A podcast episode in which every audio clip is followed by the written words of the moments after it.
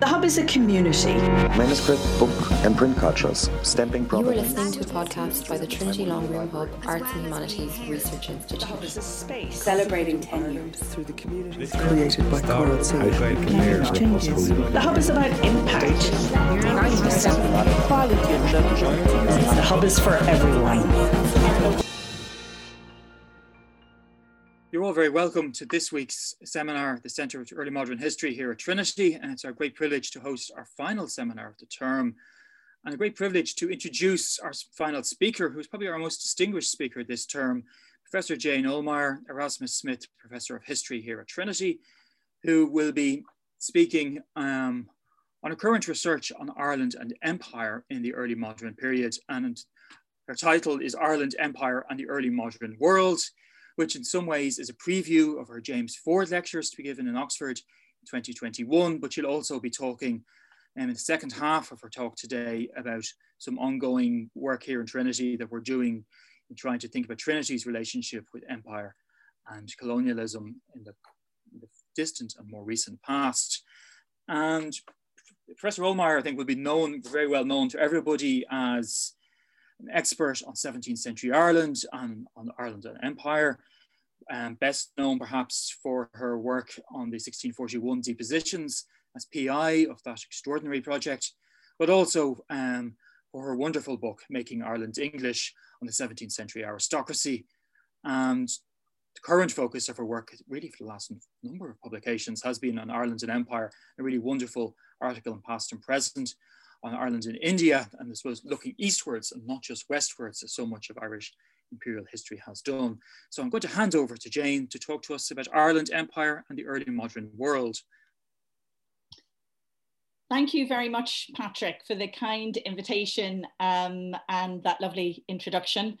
Um, my there are six Ford lectures, so rather than condense them into 50 minutes, uh, I'd like to give you a brief overview of some of the key themes, uh, the ones that run across uh, uh the, the six, and then, as you've just said, uh, bring it together in a discussion of Trinity Empire in the early uh, modern world.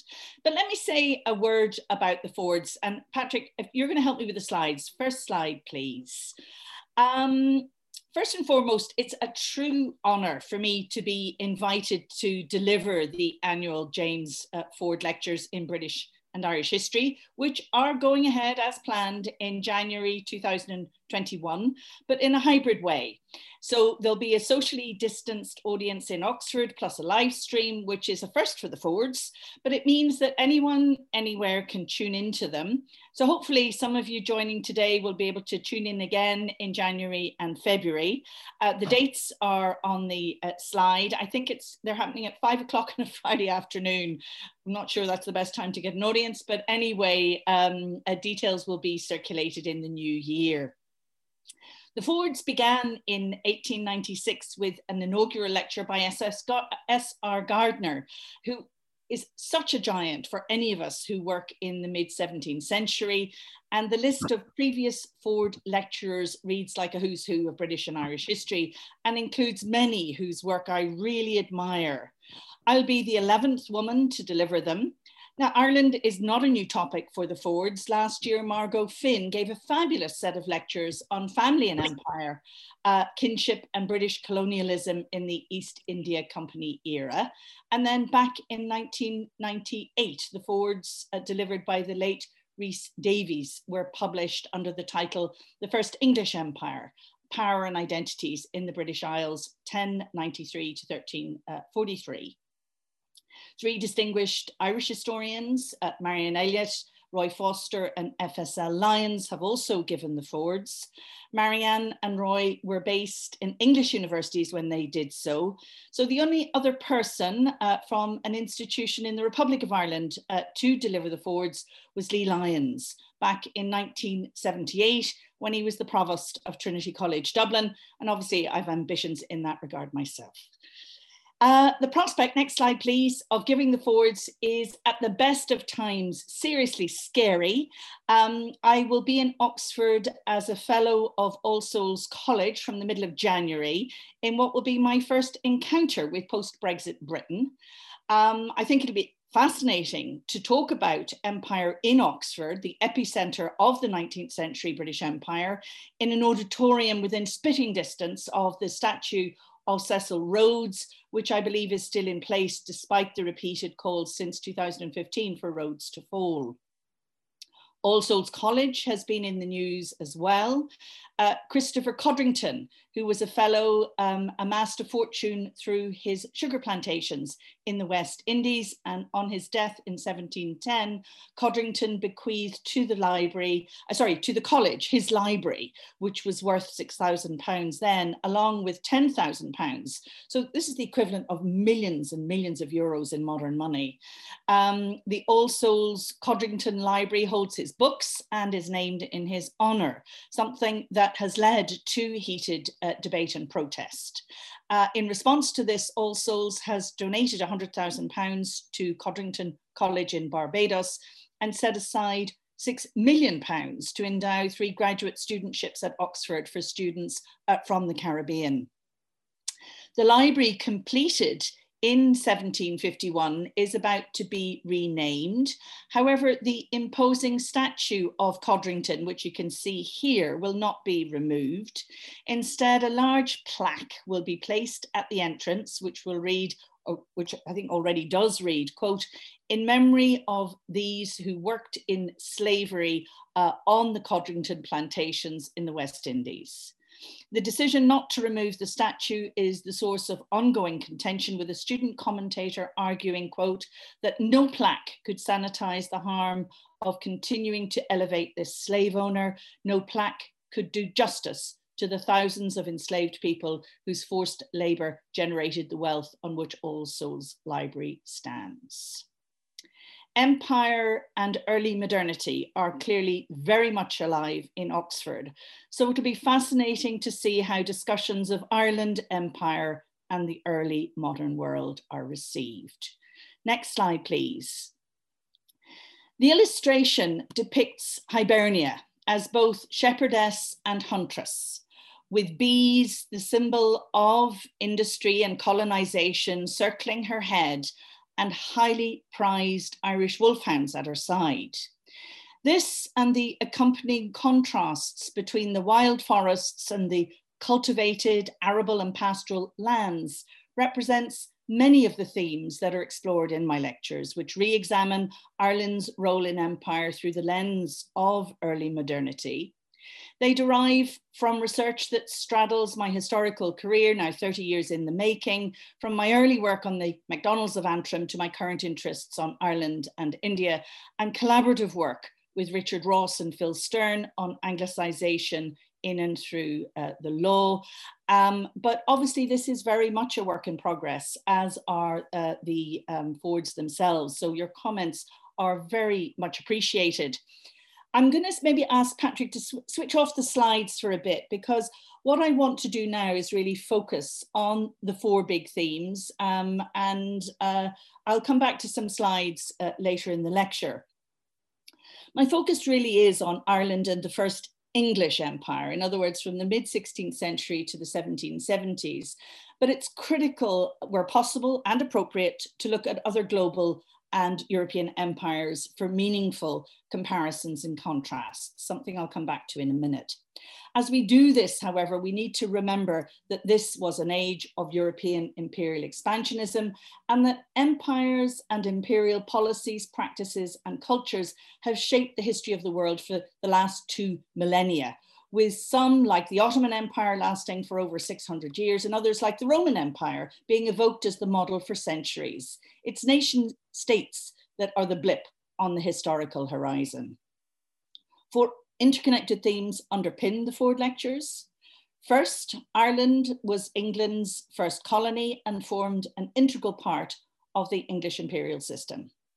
The second is as well as being colonized, the Irish operated as active colonists in the English and other European empires.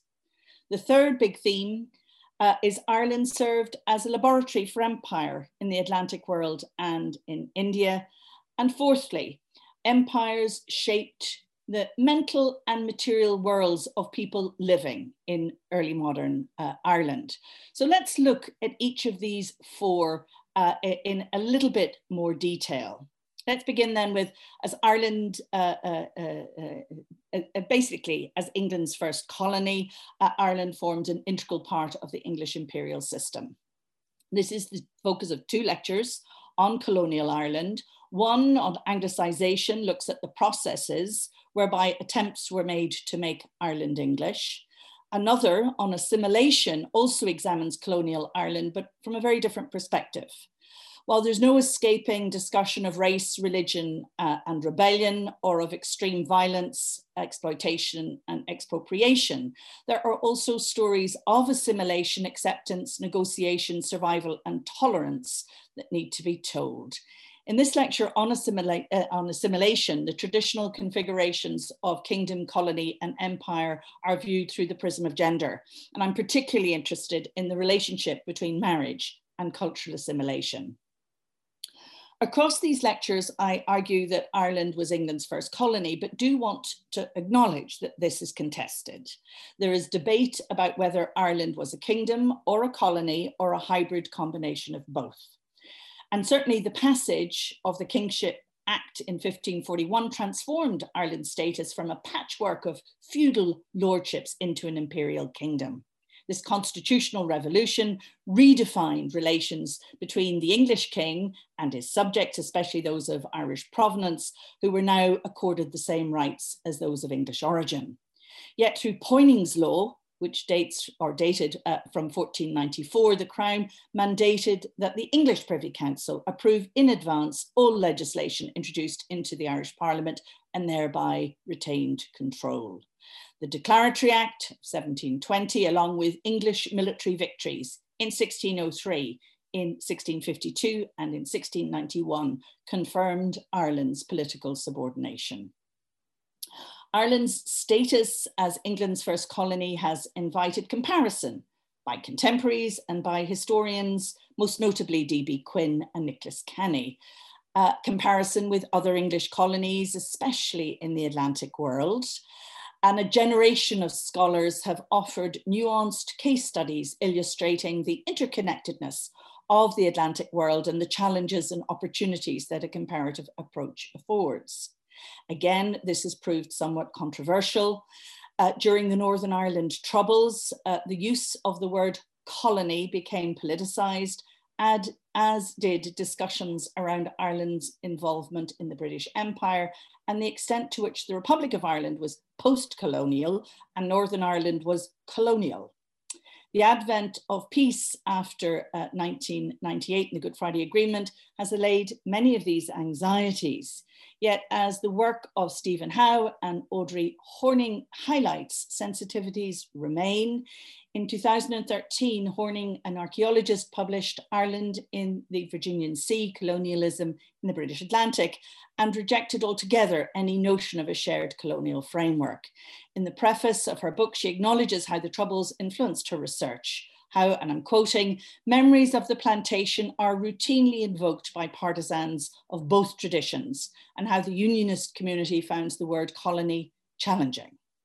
Without wishing to stir up a hornet's nest associated with Irish revisionism and revisit the toxic exchanges of the late 1980s and early 1990s, one must ask, as Gerard Farrell does in his recent book, again, I couldn't recommend it more highly, The Mere Irish and the Colonization of Ulster, whether, and then I'm quoting, the subordination of the evidence to produce history which promotes intersectarian reconciliation must inevitably suffer from the same shortcomings as history designed to promote divisions and animosity.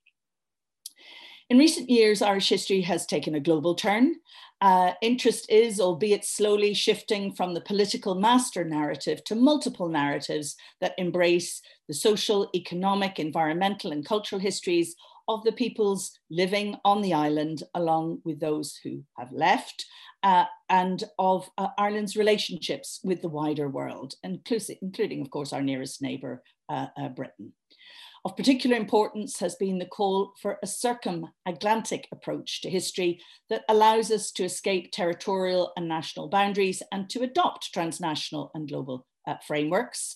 I think equally valuable is the call for a more connected historical approach rather than a strictly comparative one, which allows for the analysis uh, of, the transfer, of the transfer and operation of imperialism, albeit in very different contexts. This connected framework also acknowledges differences of geography, of scale, culture, and history, which often resulted in local accommodations. And I found this very useful in the context of my work in Ireland and India. I believe that the wider emphasis on transnationalism and global history is empowering Irish scholars to engage with issues of identity, migration, and empire in a more inclusive, interdisciplinary, entangled, connected, and comparative way, with a recognition that it's impossible to separate imperial history uh, from national history. The Food Cult Project, led by Susan Foran, who spoke so uh, uh, eruditely at this seminar a fortnight ago, is an excellent example of this.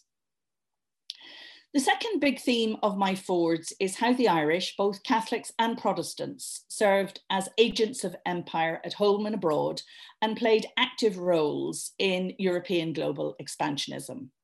By 1660, Irish people were to be found in the French Caribbean, the Dutch Amazon, Portuguese Brazil, Spanish Mexico, and the English colonies in the Atlantic and in Asia, where they joined uh, settlements, served as soldiers and clergy, forged commercial networks as they traded calicos, spices, tobacco, sugar, indentured servants, and enslaved peoples.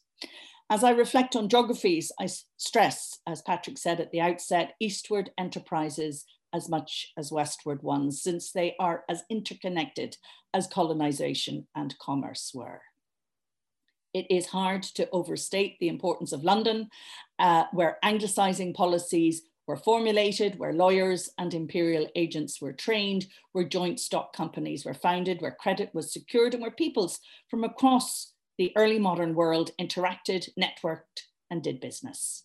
We know so much about this thanks to the work of a number of scholars, especially David Brown's pioneering book, empire and enterprise. Now, we never got to launch this um, uh, uh, because of, of the outbreak of COVID, but if you haven't read it, I cannot uh, recommend it uh, uh, highly enough. David has made visible an influential oligarchy of London merchant adventurers, venture capitalists, who during the 1640s secured Irish acres at rock bottom prices. Uh, this group of roughly 20 men, led by Maurice Thomson, was organised as a corporate body with strong links to Westminster MPs, to local civic bodies across London, to England's social and political elite, and to the English Army and Navy. David has shown how the adventurers used Irish land to fuel their global expansionism. Their Irish estates formed part of a portfolio of investments that extended from the fisheries of Newfoundland to the Virginian tobacco plantations, from the sugar colonies in the Caribbean to the trade of spices, coffee, and calicoes in India and of enslaved peoples in West Africa. Over the course of the century, and especially from the 1650s. The adventurers created in Ireland a subservient economy producing raw commodities for manufacture in England, along with a ready source of labour. British economic imperialism was born. My third big theme is how Ireland served as a laboratory both for imperial rule and for resistance to that rule. How men from Ireland established structures and formulated policies that were first implement, implemented in colonial Ireland and later transferred to other parts of the English Empire. How concepts and tools of empire were trialled in Ireland and then adopted, albeit having been adapted to suit local, local circumstances throughout the early modern Anglophone world. I'm particularly interested in tools of empire that transcended the early modern period into the 19th century. This included modes and structures of governance, policies and practices associ associated with Anglicization, especially the promotion of English culture, language, religion, and education. The law, particularly as it related to the use of land and other natural resources, and finally, knowledge uh, collection. Of course, just because Ireland was the first to experience English colonialism does not necessarily prove it was a laboratory. And here I face uh, two challenges. The first is to disentangle what is distinctively Irish versus what was the normal practice in empire. The second is periodization. I would like to draw insights across time and make meaningful uh, connections from the early modern period uh, into the modern. As I attempt to do this, I will focus primarily on Ireland and India and suggest that a comparison of imperial experiences from the mid 17th century to the 19th reveals uh, several themes that shaped the development of empire in both places. And here I'm very indebted to a wonderful PhD thesis by Alex Chartrand, it's a Cambridge PhD, which I hope will appear uh, very soon uh, uh as a monograph. My fourth big theme is how empire shaped the material and mental worlds of people living in early modern Ireland. How did imperial commodities, especially food, spices, drink, clothing, and furnishings, and representations of empire in poems, plays, prose, paintings, travel literature, and maps, form and influence ideas, identities, mindsets, tastes, fashions, and landscapes. How is Ireland's engagement with an experience of empire in the early modern period remembered or not, and represented and misrepresented? For example, white supremacists in the United States misleadingly suggest that white indentured or Irish indentured servitude in the 17th century Caribbean equated to white chattel slavery and thereby distort the true meaning and misery of Black slavery. Today in Ireland, some celebrate and some excoriate connections with the British Empire.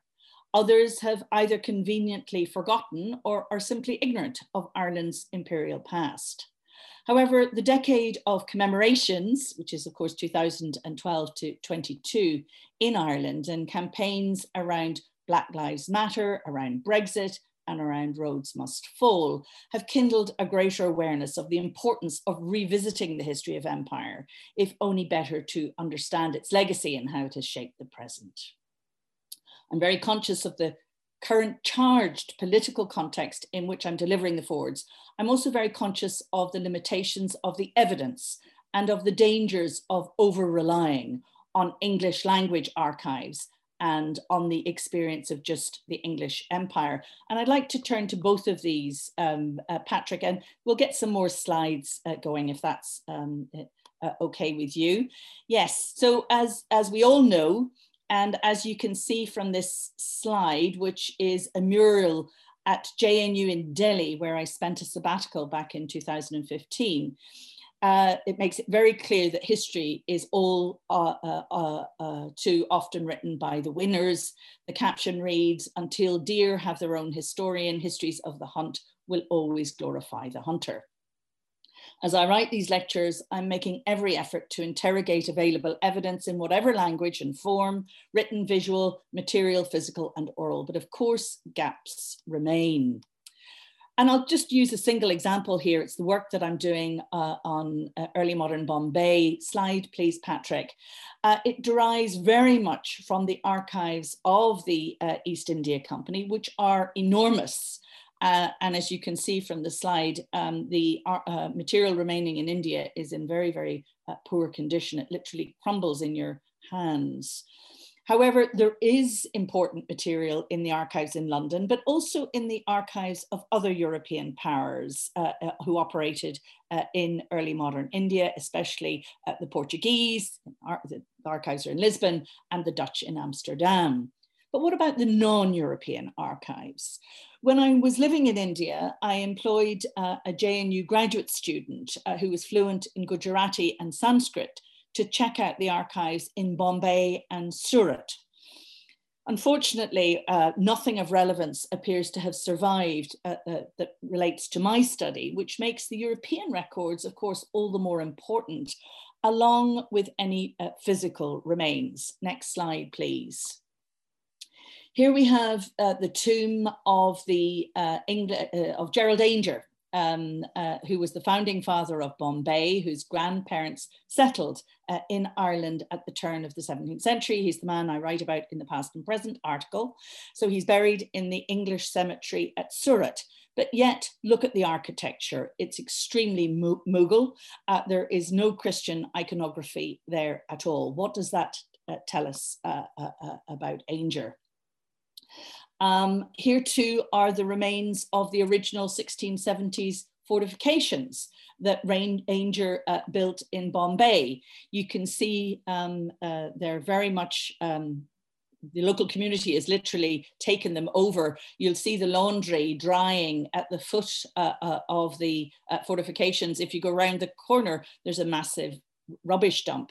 So, but they are there and they're very intact. Um, I think when it comes to India as well, next slide, please, it's very important that we look at the textiles, material culture. Um, what you have in front of me uh, of you is a bedspread uh, that celebrates the Stuarts and the introduction of the pineapple into England. It's from the most exquisite collection of textiles in the Victoria and Albert, uh, which uh, date from the, the 17th century. And it makes the point, of course, that as part of the Mughal Empire, India clothed the world um, during this period was very much an integral part of the global trading system. And at the risk of oversimplification, European traders exchanged enslaved Africans for Spanish silver and sugar from Barbados, they then used this silver to buy Indian textiles, which could in turn be traded uh, for more slaves. It was Gerald Aungier who oversaw the calico craze uh, in the 1670s. Uh, uh, so uh, if you want the footprint of Ireland is all over this. But this mention of the Mughal Empire also brings me to the importance of situating the experiences of colonial Ireland in wider geopolitical contexts. The fact that Ireland responded to similar sets of transformative processes as others did. So, I mean here globalization, state formation, confessionalization, the professionalization of warfare, commercialization, and so on, facilitates inter interrogation that is comparative, connected, and even entangled.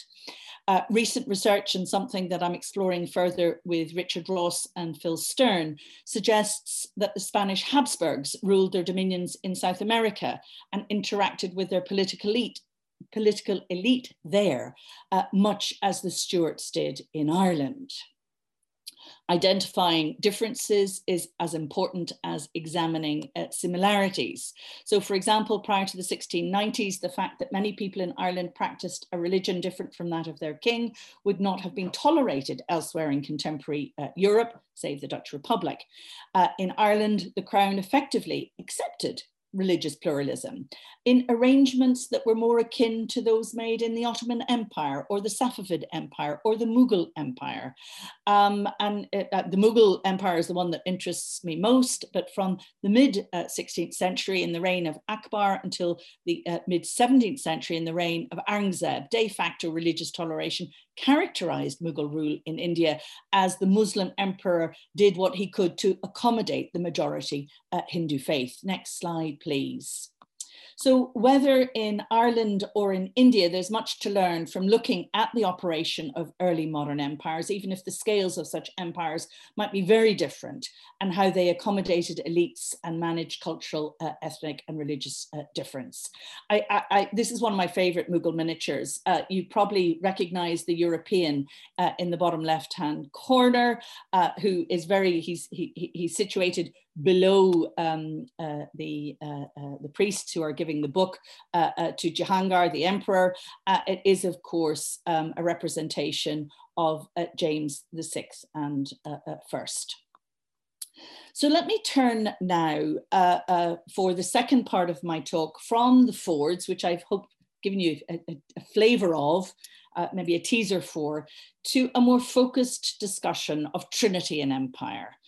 Um, uh, across the early modern world, universities were tools of empire, very important tools of empire. Uh, and of course, Ireland was no exception. Next slide. Oh, you've got it. Uh, with this in mind, Elizabeth I uh, founded Trinity in 1592. And I'm just quoting uh, from um, the, the, founding documents for the education, training, and instruction of youths and students so that they might be better assisted in the study of the liberal arts and in the cultivation of virtue and religion. Um, the, the college was, and this is very uh, a well known uh, uh, quote, uh, to serve for a college of learning whereby knowledge and civility might be increased by the instruction of our people there, where of many have usually heretofore used to travel into France, Italy, and Spain to get learning in such foreign universities where they may have been infected with popery and other ill qualities and so become evil subjects. Elizabeth assigned to the college estates in Munster, confiscated uh, uh, during the 1590s, but given the wartime conditions, these yielded little or no income. So the college has been financially uh, strained uh, from the outset and nothing changes. Uh, then on the foot of the Ulster plantation, expropriated acres in counties Armagh, Donegal and Fermanagh were also set aside to endow Trinity. A wily Scottish bursar, not Veronica Campbell, but James Fullerton, also did uh, what he could to grab acres elsewhere. And what is clear is precisely, what is not clear though, is precisely how much land the college actually held. And there's a great research project there for somebody, and David Brown has been very helpful in just uh, uh, clarifying for me that we don't actually know uh, uh, how much land Trinity uh, held at this point. The drive for civility of course, meant Anglicization, a central component of what we might call cultural imperialism. In the wake of the Protestant Reformation of the 1530s, the Tudors renewed efforts to Anglicize the peoples uh, of Ireland and, where possible, to convert them from Catholicism to the English religion Protestantism. The Crown used a variety of um, uh, uh, devices and to civilize. Every time I use civilize, it's got um, quotations around it and anglicize. Uh, and legislation promoted the English dress, uh, um, language, culture, law, and, much more. Given the fundamental importance of education in shaping young minds and securing religious, uh, cultural, and political conformity, the state monitored closely where the sons of leading figures were educated. Oxford, especially Christ Church and Magdalen, far from the interference of potentially subversive family members, were seen as the ideal destination for young uh, Catholics who were usually wards of court whom the king wanted to again civilize. And, and just, just I note in passing, wardship was very much a feature of empire in India and was used very aggressively in Ireland until the abolition of the court of wards in 1660. For those unwilling or unable to attend, Oxford Trinity was the preferred alternative. Uh, though some Catholics attended Trinity, even if they neither matriculated nor graduated, it proved more appealing to uh, zealous Protestants. The liberal arts or the humanities, especially classics and theology, dominated the curriculum. The fact that so many early provosts were Cambridge educated reforming Puritans with strong links to Dutch Calvinists made Trinity particularly attractive to those who had colonized the godly settlements of New England. And this explains why John Winthrop, the first governor of Massachusetts, sent his son also called John, to Trinity during the 1620s. Now, as a former VP for global relations, uh, uh, uh, I, I, never really thought that I could say we've been recruiting in North America since the early 17th century, but I think we can honestly say that. Anyway, Trinity trained uh, clergy populated uh, Ireland's parishes, um, where some did their best to promote Protestantism. Uh, other graduates served overseas. Next slide, please. One of the best known Trinity graduates, who was also a fellow of the college, is of course George Berkeley, the Church of Ireland Bishop of Cloyne. Uh, Berkeley's also Ireland's most celebrated philosopher, after whom our library is uh, named. In the 1720s, Berkeley resolved to emigrate permanently to Bermuda and establish a college, quote, for the moral regeneration of the American colonies. Uh, in the event, he never made it to Bermuda. Instead, he settled in Newport, Rhode Island, and you can see his house. It's now a museum, where in 1730 he purchased two slaves, um, Philip, aged 14, Edward, aged 20. And the following year, he baptized, and I'm quoting here, three of his Negroes, Philip, Anthony, and Agnes Berkeley. From his base in Rhode Island, uh, Berkeley uh, influenced the development of universities in the American colonies, especially King's College in New York, which later became Columbia University. And he bequeathed books to the libraries of both at Harvard and Yale, where a college is named after him. Uh, back in Trinity, obviously, our curriculum uh, was modified over time, um, and it again over time uh, uh, uh became overtly uh, um, it was it, it, was it was formed overtly to serve the needs of empire. Next slide, please. A chair in Oriental languages was established in 1762 and was later held by Mir Aulad Ali. Um, and by the mid 19th century, uh, Trinity offered a wide range of Oriental languages uh, Tamil, Bengali, Marathi, Gujarati, Hindustani, Sanskrit, Persian, and Arabic, together with courses in Indian history and geography. The Trinity Medical School developed an innovative curriculum training doctors in public health and tropical diseases, and 40% of all medical uh, recruits to the presidencies of Madras, Bombay, and Bengal were from, uh, were from Ireland, most of them from, from Trinity. Next slide, please. please.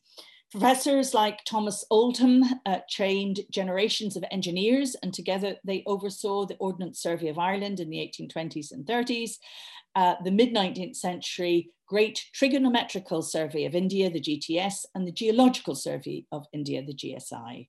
It's an interesting coincidence that Thomas Larcom, who worked on the Ordnance Survey of Ireland uh, and liaised closely with colleagues in Madras responsible for the Great Trigonomical Survey of India, also prepared for publication an edition of Sir William Petty's Down Survey. Next slide, please. The Down survey, which has been digitised and is freely available online, was intended to visualise the claim of the colonial authorities and to offer a convincing version of Ireland as anglicised and integrated into the English imperial system. And it became the prototype for future surveys in the emerging uh, British Empire. Next slide, please. Trinity was especially successful in preparing candidates for the Indian Civil Service exam. And in uh, the decade following their introduction, uh, Trinity produced 16% of all graduates. The figure uh, for Oxford was 22% and Cambridge 15%. Trinity is also closely associated with prominent figures who resisted empire. Uh, Edmund Burke, next slide please, was a vocal critic of the East India Company and compared Ireland and India on the basis that they were both similarly victimized. On the one hand, Burke thought that empire was morally indefensible, while on the other hand, he had interests in sugar and slaves in the Caribbean. The young Irelander John Mitchel led strong opposition to empire as well, as falling victim to it when he was transported to Van Diemen's Land on his escape, he fled to America, where during the 1850s he continued to oppose empire, but also became an apologist for slavery and uh, the Confederates. Burke, Mitchell, and Berkeley embody the complexities we face as we discuss Trinity's imperial legacy, something that is also reflected in the provenance of our library collections. In the century after its foundation, the college became a centre of learning and had by the mid 18th century acquired a formidable library. In 1799, Abu Talib Ish Fahimi, a relative of the Nawab of Bengal, travelled to Dublin to meet Lord Cornwallis, whom um, Abu Talib had known in India. And he visited Trinity's library. Next slide. According to his own account, there, and I'm quoting, he saw the elegant manuscripts and some other Persian books in the language collection of the library. Our knowledge today, next slide please, uh, of these Persian books and our Arabic manuscripts was transformed last year by having a Marie Curie COFUND Fellow, Torsten Wollina, as a visiting uh, researcher in the hub.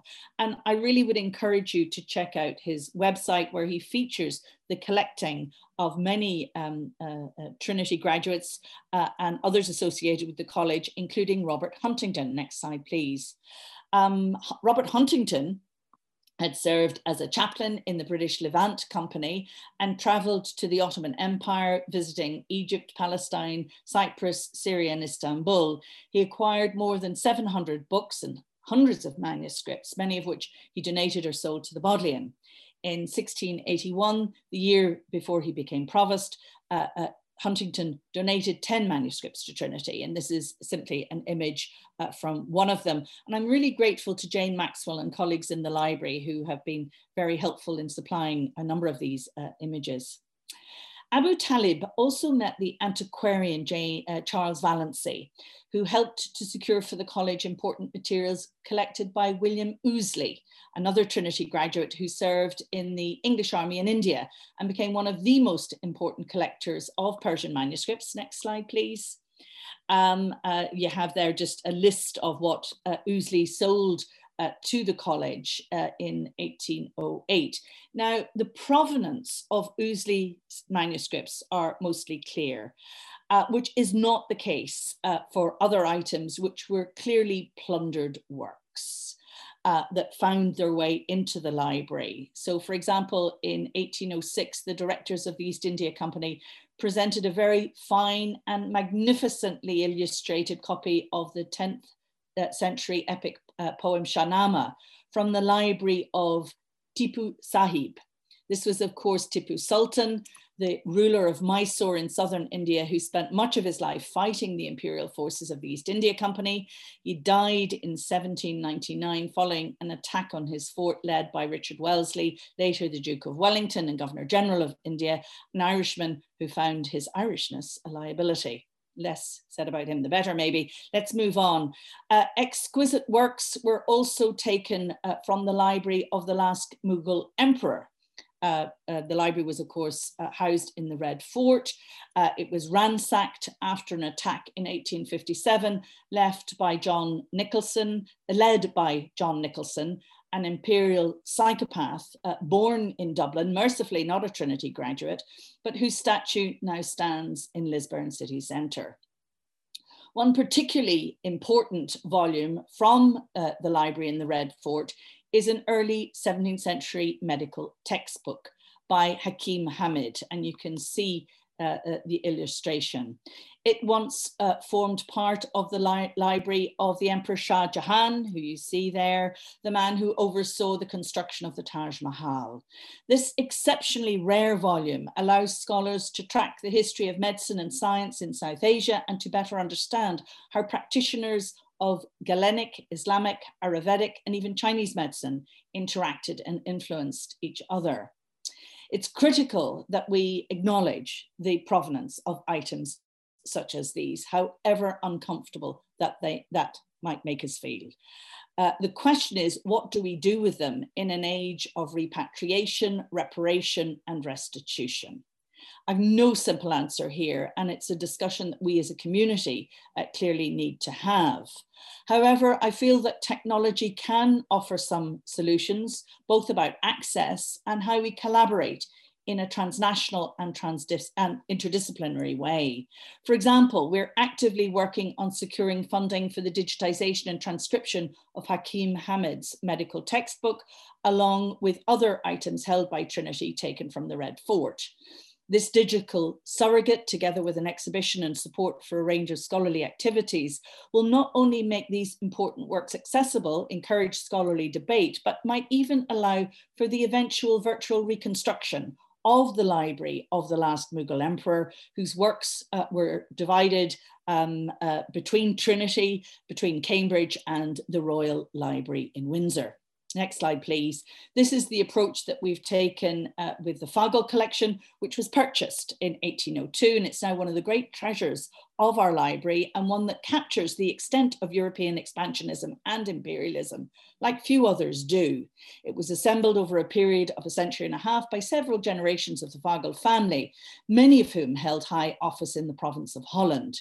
The other half of the Fagel material, the archives and the manuscripts, is held by the National Library of the Netherlands. A recent generous gift by the Dutch government will allow for the cataloguing and digitisation of some of, we hope, most of the Fagel uh, uh, collection, along with a range of scholarly activities. Now, it's hard to overstate the potential here for international collabor collaboration, for research across disciplines, and for a deeper understanding of the operation of early modern empires. And I'm so excited to see Fagel begin to open up. Next slide, please uh, especially the cartographic uh, uh, collection, because maps were, of course, tools of empire, and the Fagel collection is one of the finest in the world and unsurpassable in terms of uh, quality and standard of preservation. It's the only extant contemporary collection of this size that was assembled uh, as the material was published as opposed to retrospectively. And many items uh, are, are, either private printings and thus very rare. And again, I just uh, salute the work that David Brown, Ó Siochrú and the late uh, Shay Lawless and others uh, did with the cartographic collection. The opportunity there is, is tremendous. Now, I focused very much here on the library collections, but Trinity's zoological, botanical, and anatomical collections are, as Kieran O'Neill recently reminded us, um, uh, very important. Uh, they were amassed, and I'm quoting Kieran, by roving Victorian academics whose collecting habits at the margins of empire and morality have bequeathed to future generations of Trinity students a large repository of animal and human remains in a recent session uh, uh, held by the Trinity Long Room Hub uh, on how we might engage with our colonial past, Kieran showed us this slide. Next slide, please. It's a very chilling image from the Charles Brown photographic collection in Trinity, um, showing the collection of data on brains on Inishbofin Island in 1892. Next slide, please it's important to remember that this othering of the Irish has a very long history, uh, dating back to Giraldus Cambrensis in the 11th century and Edmund Spenser and his ilk in the 16th and 17th. And here we have uh, Speed's representation of the mere Irish. This ethnocentricity, this dehumanizing, was one of the tools of empire that was fine tuned in Ireland and then exported around the Anglophone Empire. Of course, Trinity was not the only Irish institution invested in empire. The other Queen's colleges at Cork, Galway, and Belfast, along with Maynooth and University College Dublin, produced generations of graduates who made their careers in imperial service. Fionnuala O'Kane's wonderful work on Irishness and the built environment in the Caribbean highlights the particular connections through the Digges Latouche family between Belfield in Dublin and Belfield in Jamaica. Bodies like the Royal Irish Academy and the National Museum, which brought together collections from Trinity and the Dublin Royal Dublin Society, also hold materials associated with or secured on the back of empire. In short, empire casts its shadow all over the island, especially Dublin, once the second city of the British Empire. Aside from acknowledging this, how best can we engage with our imperial legacies? Next slide. Though I remain to be convinced that iconoclasm is the most effective way of dealing with a complex and contested past, we've already pulled down some of our statues uh, certainly not every statue belongs in place forever. We might look again at those remain, at those that remain, or those of others who've been uh, that have strong associations with enslaved peoples, like the nationalist hero John Mitchel. Should we remove and obliterate the past, even if we know that these statues represent something abhorrent? Uh, the reality remains that the sins of the past have forged or have helped to forge the present. And so it's important to record, to provide context, and to educate, even if we find the past, uh, uh, as I say, abhorrent. Whether we um, uh, whether Trinity should rename the Berkeley Library, as All Souls will rename the Codrington Library, is another matter for reflection and discussion, as is the extent to which we should decolonize our curriculum. These are all issues that we are grappling with. Uh, and some of this is in the context of an initiative that colleagues in the history department and around Trinity have launched, provisionally called Slavery, Imperialism and Racism. Our goal is to engage the college community in a critical conversation about Trinity's colonial legacies. And over the course of the next 18 months, a postdoctoral research fellow will be invited to undertake a full audit of endowments, prizes, uh, buildings, named chairs, and uh, collections. No doubt the researcher will find many skeletons in the college closet and recover stories of staff and student activism, uh, whether as abolitionists or later uh, those involved in anti colonial uh, movements. And of course, Kader Asmal um, and his work in the anti apartheid uh, movement immediately uh, springs to mind.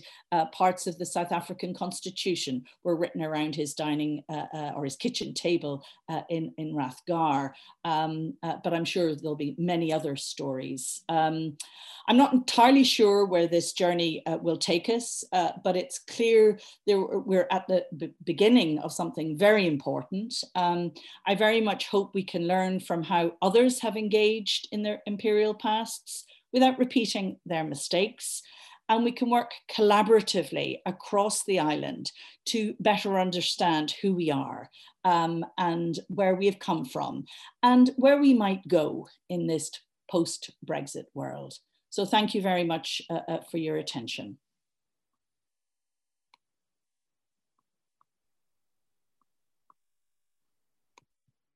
Thank you very much, Jane. That was absolutely wonderful and an extremely stimulating um, presentation. And I think we've learned an awful lot um, about, about, so about Ireland, about empire, about connections, about interconnectivity, about entanglements. But also, I think that in the second half of the paper, I think just thinking about the ways forward. And I'm struck by the sort of way you've emphasized the library. And I think others have been emphasizing other aspects of college in this regard. And I suspect there are multiple aspects, and I think it's very important just to flag up that project. Um, myself and Kieran O'Neill are are leading that at the moment, and we're hoping to recruit somebody in the new year to investigate college colleges colonial legacies is what we're calling it. We haven't yet got a, a good title, and I think that explains the complexity of the project. And I think it will differ substantially from work done elsewhere because Trinity's exposure to slavery is perhaps less um, peer institutions in Britain, but its exposure to colonialism, whether it is those unnumbered acres of Irish land or its connections to the engineering department, the School of Divinity, perhaps, um, anatomy, medicine, geography, um, history itself. I think there are many connections that I think we can probably draw on and expound upon. I think it's be very interesting to see what turns up. So we're now going to turn to questions from our um, extraordinary audience. We've had, I think, 110 people tuning in at a peak this afternoon. We're still over 100. It's absolutely wonderful. And questions are beginning to flow in. If you have any questions, please do post them in the Q&A box and I'll put them to, and I'll, I'll put them to Jane. I'll put, I'll put them straight away to Jane. Um, so anybody who has questions, do please start to put them into the Q&A box there and we can address them. Um, so I shall leave that open for questions maybe just before handing over, just have, um, we have a I have a question here coming in from Stephen Carroll, who says, "Thank you for an excellent paper. I think we can agree on that." And it's a double question. Do we have any idea of how much Trinity's South Asian collection is used? Presumably not extensively. Secondly, did people you meet in India comment on repatriation of material in Ireland and Britain? I think that they're very much linked. Thank you very much, Stephen. It's lovely to have your question. I wish I were all together, but it's nice to be connected virtually. Um, so both very good questions. So in terms of the use of the South Asian collections, obviously the ones in English have been used. And I see Andrew McKillop is on the line. So uh, Andrew McKillop, or Mackie as we know him, um, spent a term as a fellow in the hub. And, and he, he was really focusing in on the English language uh, uh, records of the uh, East India Company. And there was one that he found that I, I, subsequently looked at, which was one of these amazing sort of, I don't know how to pronounce it, uh, a primer uh, in uh, English, in Hindi, uh, I think, and, and the, the, third language was Sanskrit, uh, aimed at young men who were going out in the early 18th century uh, to work in India. And it was a very, very practical guide, um, you know, about you know their stomachs uh, uh, and, and and you know issues around health um, but there was one that sticks in my mind. You know, this crocodile, this river is not void of crocodiles. I mean, some of these are just so wonderfully practical. Um, but but but Andrew McKillop might want to come in here and talk about the collection because I say I know he's he's used the English language ones. I think the challenge for us are the, the, the, material that is in Sanskrit, um, that is in um, obviously Arabic, uh, Persian, the languages that we simply don't have um, the expertise uh, to read. So I was very lucky to have spent an afternoon in special collections with um, an Indian historian called Sanjeev Jain. And he's actually the one who's collaborating with us to um, transcribe, digitize and transcribe the medical treaties, the Hakim treaties that I referred to. And he was the one who was able to say, Jane, do you realize how unique that is or how special that is?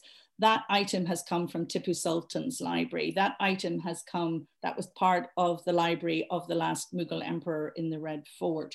So I think it's extremely important that we can make this material to scholars who are able to um, uh, uh, actually engage with it, to read it, to help us understand the significance of it in terms of repatriation, um, um, it, that's the other side, as, as, Patrick said, of the question. I, I, I, spent I've spent a lot of time in India um, over over the years now.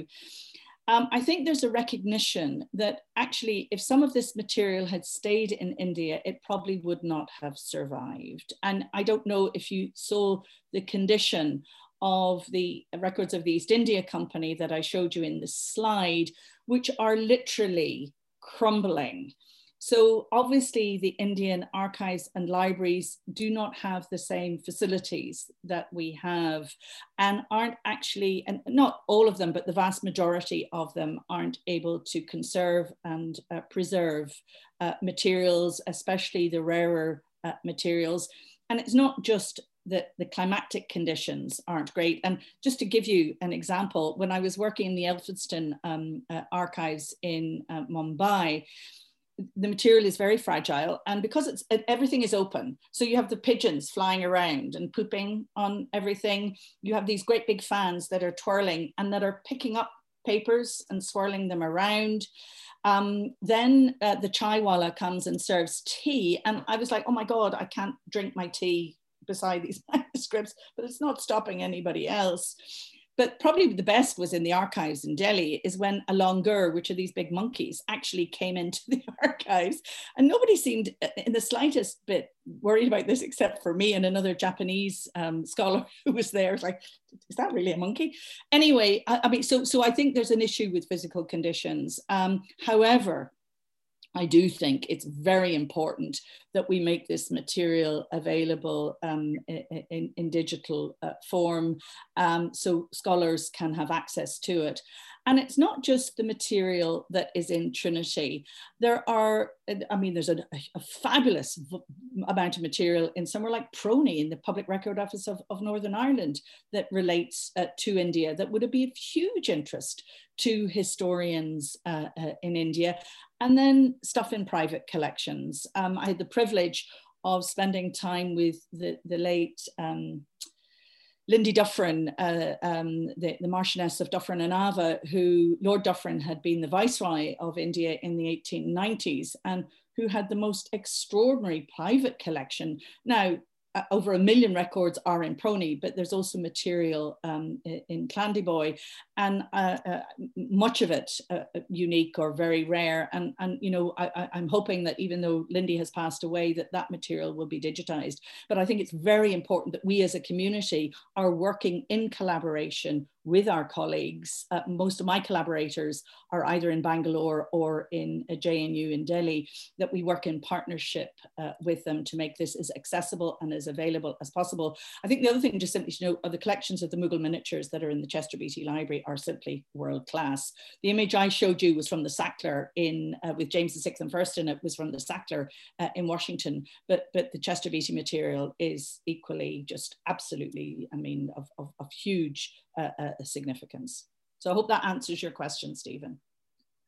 just to pick up on that question with a question here from Donald Hassett um, in UCC, who is wondering, and I you've answered this to some degree, but I wonder if you're saying anything more, what you think about the ideas of restitution followed by co-curation and guardianship as a means of returning ownership, um, but also preserving and digitizing material. And I suppose so I'll just echo that in terms of what you're saying about the archival conditions. Presumably there's a reparations element that could be involved in training archival staff and all the rest. And you know, there are other ways of doing reparations that that might be one I don't have any easy answer here because I think it's just a conversation.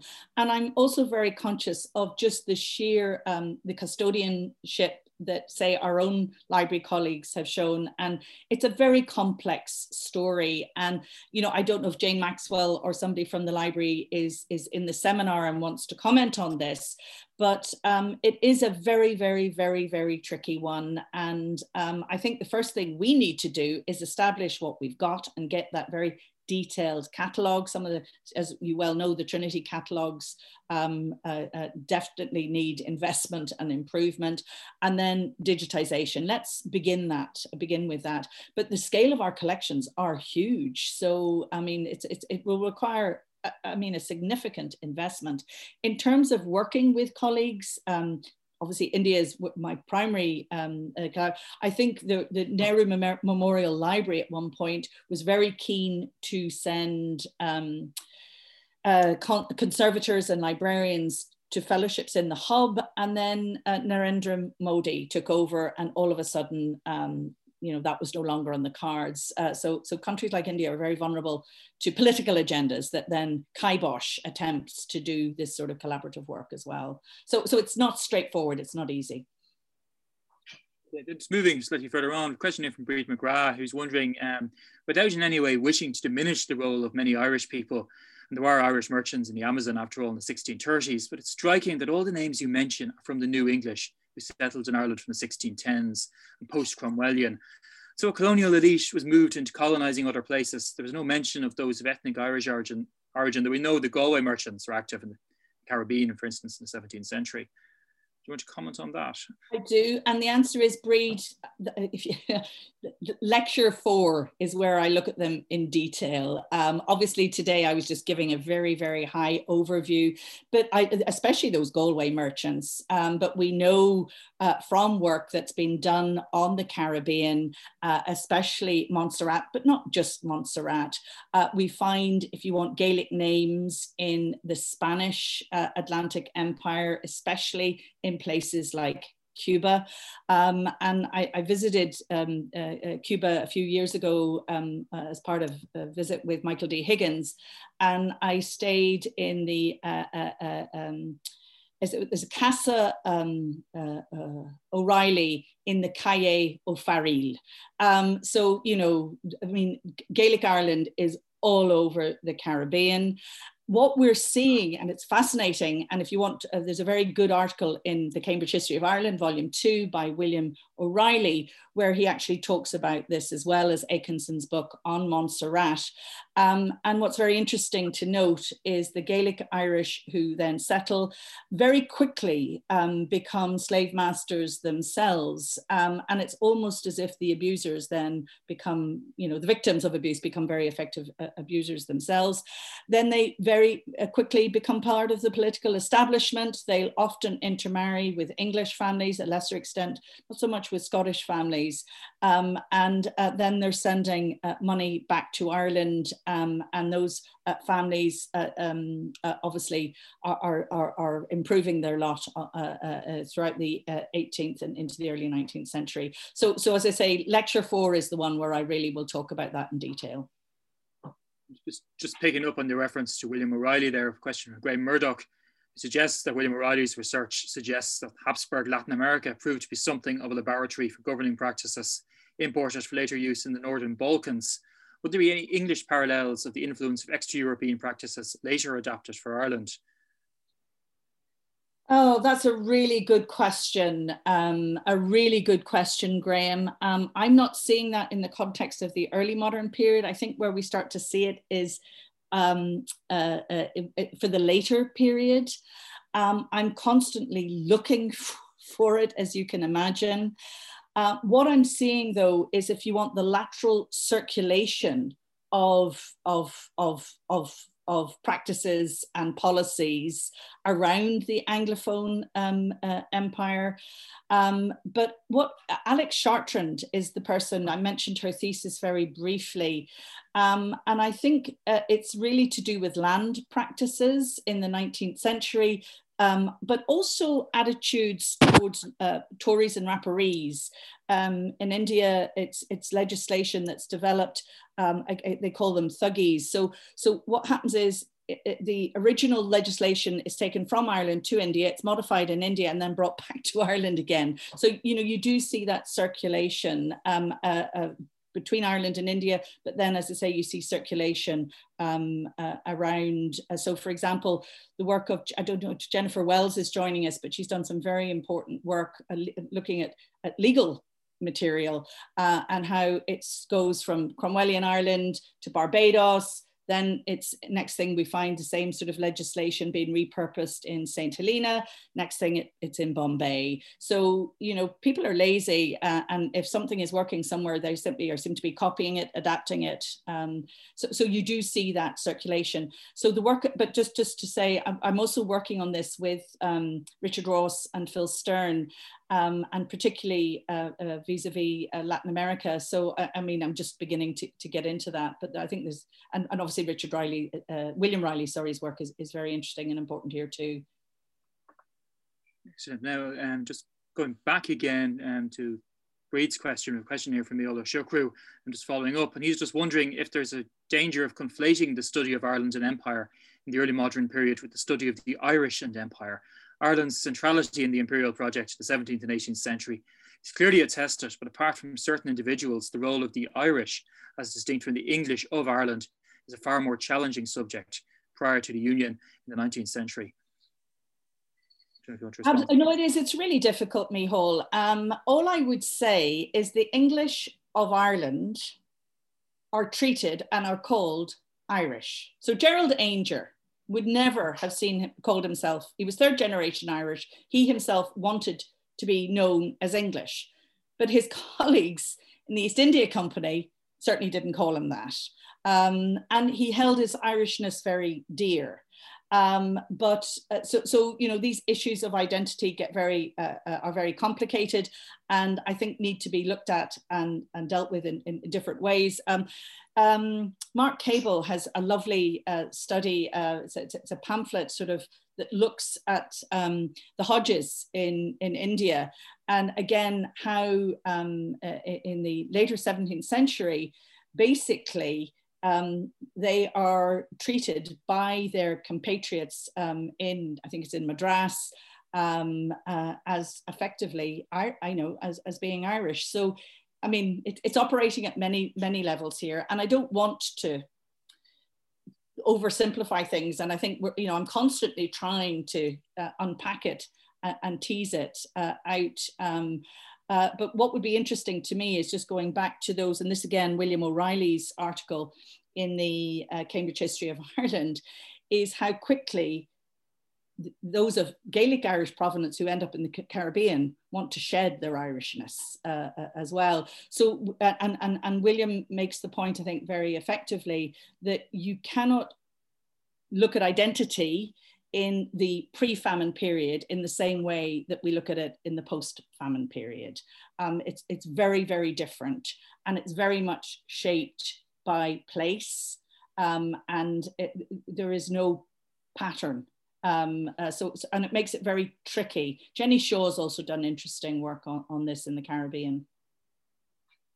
Yeah, I think, I think Jonathan Wright's work on the on yes. the Black family of Belfast, where they exploit their Irishness to um, operation the Spanish Empire, is intriguing. Where they when they shouldn't be as Protestants, but yeah, so I think there are there, people use this in all sorts of ways. And the Black family reminds me of Jim Jim Livesey, who I have a question here from. Um, who's wondering, can we extend Ireland and Empire work to see back formation into core elements of the British experience? he has in mind examples such as the way in which Hobbes picked up on his concept of sovereignty from Spenser, which has huge consequences for the construction of the British state. Um, you know, Jim, uh, oh, that's a really good question. I'm not sure I've got a very good answer for it. And, and um, certainly Spenser has a very, very, very, very long shelf life. Um, and um, you see him being revived, obviously, um, in the 19th century uh, at the height of, if you want, the British Empire. Um, so about that, uh, uh, you know, absolutely. But further than that, I'm not sure. I, I, I would defer I, will defer to you. I just I just can't answer that in any detail. And by the way, welcome to Galway. I'm delighted that you're joining us. I don't know if hope that's public knowledge. I think it is. But, um, I hope it um, is. And then we have a question here, another, I suppose, big question from Andrew McKillop. Um, which models of global empire and even of early modern globalization do you believe the historic experience of Ireland and Irish diaspora evidence support or challenge? He's thinking here of the world systems theory, Pomeranz's great divergence, etc., etc.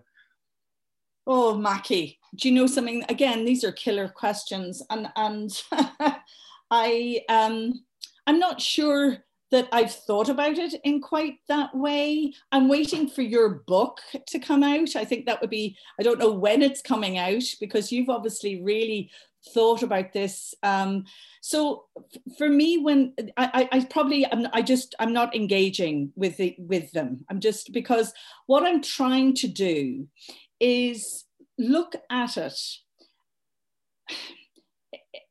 So so what I've we've been talking about is um, the the Irish outside of Ireland, um, and I'm extremely interested in looking at the whole imperial experience in Ireland as well.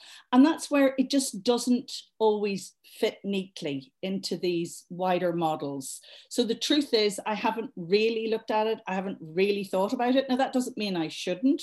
Um, and maybe I certainly should before the Fords. So, you know, we can continue that conversation. Um, I, I think when it comes to empire, um, it's one of these conversations that it's it's uh, it, it's so sensitive in an Irish context, or it was until relatively recently, that actually we haven't developed as sophisticated a conversation around it as, say, for example, even the work on Scotland and Empire. Um, and certainly your own work here is exemplary.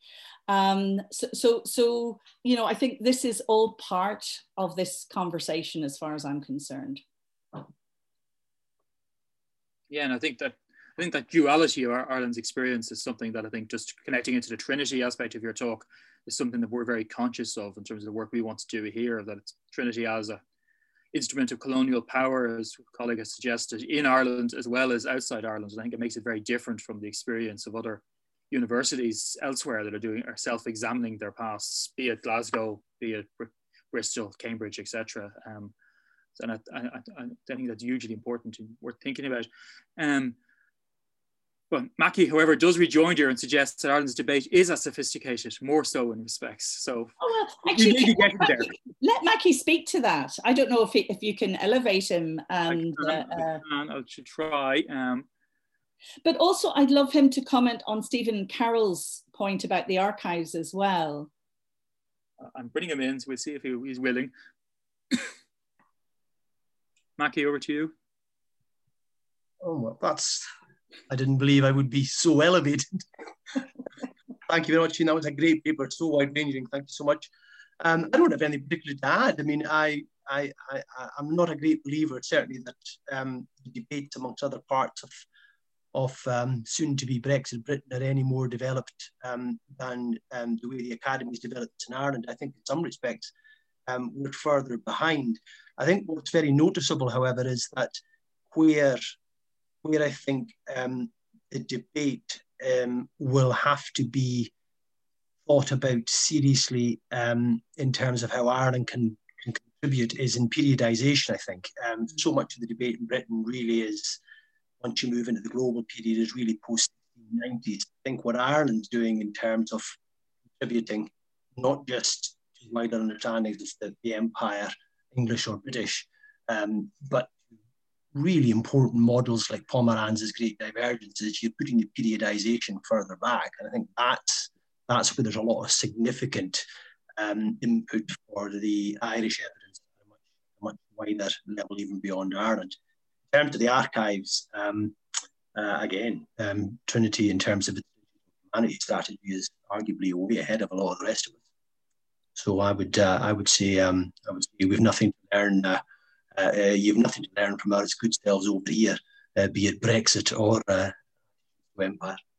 And Mackie, just in terms of the archives, the work that you did when you were in Trinity, were you looking primarily at Scots or you were looking at the Irish in the East India Company as well? That was all, all Irish. Yeah. That, they, they, they, were all they were all mostly military officers and stuff like that. The Irish yeah. form. Yeah. So these yeah. are all these are all Irish officers returning material, material you've looked at and they're really doing that, Jane, from the 1770s and 1780s. Yeah. Thank you. Okay, just uh, just just before we finish up, I suppose just picking back up into on your final slides about decommemoration, we have a question here about the um, the facts of history are awkward, but unbridled revisionism cannot compensate for or alter those facts. Knocking down statues, changing names is cultural and historical vandalism surely we can learn and acknowledge those facts without having to resort to such extreme retrospective models. I, I, assume that you are being provocative with your, with your statue raising, but I think there are probably valid questions about removal and thinking about monuments. And if you have any further thoughts on, the, on that aspect of it, should yeah. we be removing monuments a la Codrington? Do, do you know something? Um, I, I, personally, I think it's more important for to contextualize. I think it's really important to educate. Um, I think some of these statues are offensive. Um, does that mean that we should knock them down? I, you know, I think it's really important that we acknowledge. In other words, you bow to the past without being bound by it. Um, uh, and I, I, I, the, one that I, I find really difficult is is the one of Nicholson um, that's in Lisburn uh, city centre because you know Nicholson was an absolute, as I say, an imperial psychopath, and that statue was taken um, from um, De- Delhi Gate where he died uh, uh, from India and, and taken back. You know, does that belong there? I think you know it's it's it's it's it's it's, it's a very very belligerent uh, one, and it, you know it might be more appropriate for some of these statues to be in a museum or you know somewhere. I'm not saying we want to destroy them. I think that's not appropriate at all. The other thing that's I think happened to a number of Columbus's statues in Latin America just uh, was that artists have repurposed them. And I think that's a very interesting concept uh, as well. Um, but we're historians, so you know these statues are telling us something about a moment in time, and um, I, I, you know, I, I, certainly don't think anything should be destroyed, but whether it should still be uh, so publicly um, exhibited, obviously without any context, I, I, think you know is something we certainly should be discussing. Absolutely, I think the yeah, I think that, that Lisburn one was striking. Um, I think that really is sort of remarkable. Um, there is the suggestion here that we could have a Soviet, like a Soviet era statues park on the outskirts of the city. I know at one stage that was proposed for Dublin's colonial statues. They'd all end up in Merrion Square. It was one of the many wacky proposals for Merrion Square in the early years of independence, but we never got there, perhaps thankfully. Um, but yeah, no, I think no, absolutely. That Lisburn one does need questions, but um, I think we could probably leave it there. This has been absolutely wonderful and uh, great insight into the forthcoming Ford lectures. We've had questions, will they be streamed? Yes, they will be. They're in hybrid fashion, as Jane mentioned earlier.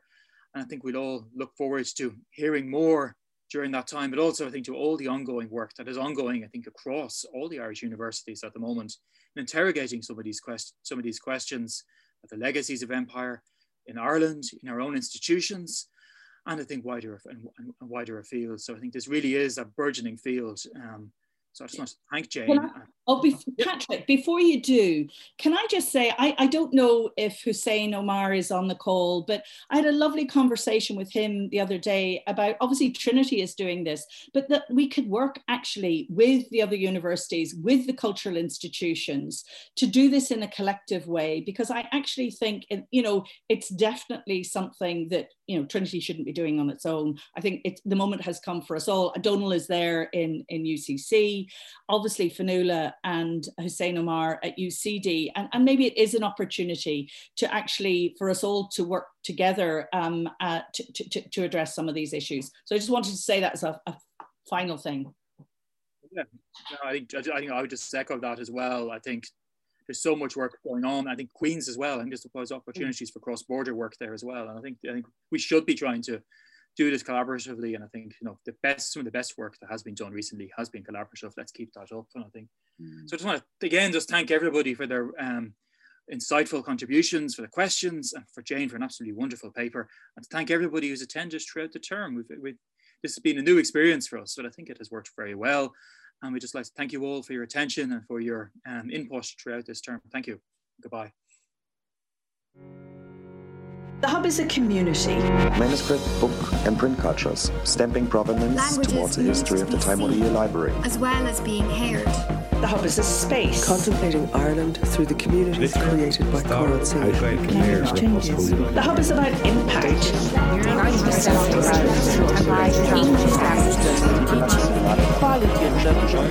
The Hub is for everyone. The rise of feminism.